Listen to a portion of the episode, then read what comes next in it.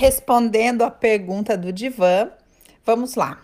Simbiose é um termo grego que significa vida em comum. Então, isso quer dizer o quê? Quer dizer que quando nós temos um relacionamento simbiótico com a mãe, significa que duas identidades dividem um mesmo espaço em comum. Isso começa no útero, porque a gente está dentro do útero, no corpo da mãe, se alimentando dela. E essa relação que deveria ser rompida, né, de simbiose, e caminhar para uma relação de autonomia, não acontece essa ruptura. E aí ficam essas duas identidades presas por este vínculo simbiótico.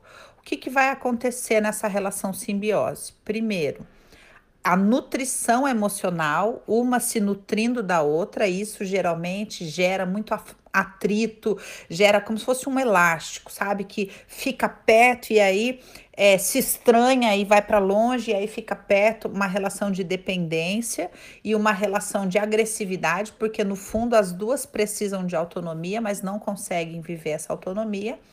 E essa questão que foi colocada na pergunta aqui, que é tudo que eu tenho, a minha mãe quer. Ou seja, muitas vezes na relação simbiótica, a mãe se vê projetada na filha, então às vezes usa roupa igual, às vezes se mete nas amizades, tenta, ser amiga dos amigos da filha, tenta ser mais legal que a filha, coloca os amigos contra a filha, às vezes tem até coisa de relacionamento afetivo, de se envolver com uma mesma pessoa.